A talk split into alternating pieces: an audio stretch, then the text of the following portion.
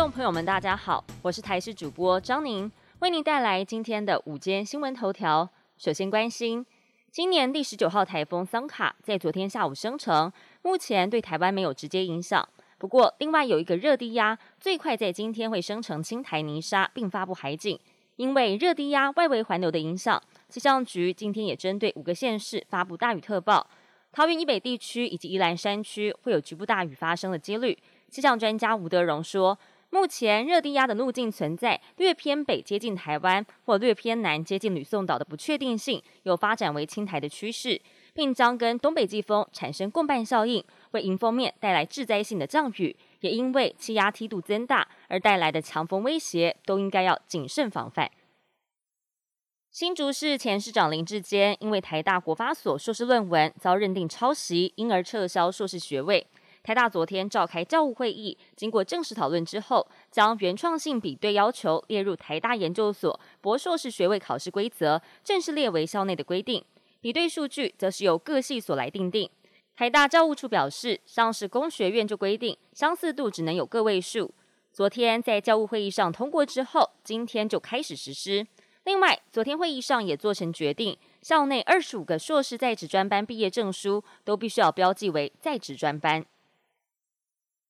金融服务公司公布了最新的二零二二年全球财富报告，亚洲富裕程度超越了欧洲。在人均金融资产总额部分，台湾是十六万四千六百一十欧元，大约是新台币五百一十三万元。而在调查的五十七个国家地区当中，排名第九，亚洲仅次于新加坡的十七万三千六百一十欧元。但要是看扣除负债的人均净资产的时候，台湾达到了十三万八千两百二十欧元，大约是新台币四百三十一万元，正式超越新加坡的十三万四千一百五十欧元，成为亚洲最富有，并且在全球排名第五，仅次于美国、瑞士、丹麦还有瑞典。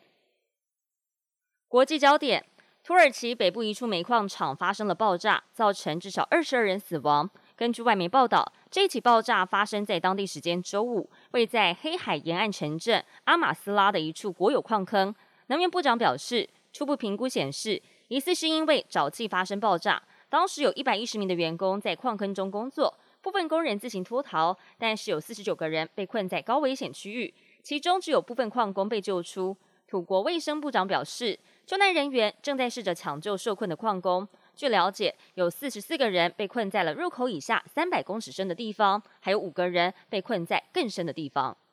国际环保人士在近期频频以袭击名画的手法表达抗议。这次遭到破坏的是荷兰画家范古的知名作品《向日葵》。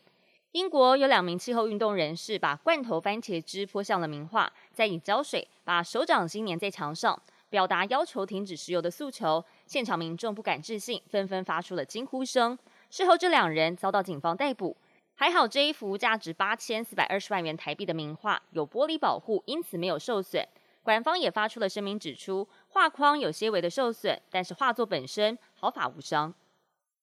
本节新闻由台视新闻制作，感谢您的收听。更多新闻内容，请持续锁定台视新闻与台视 YouTube 频道。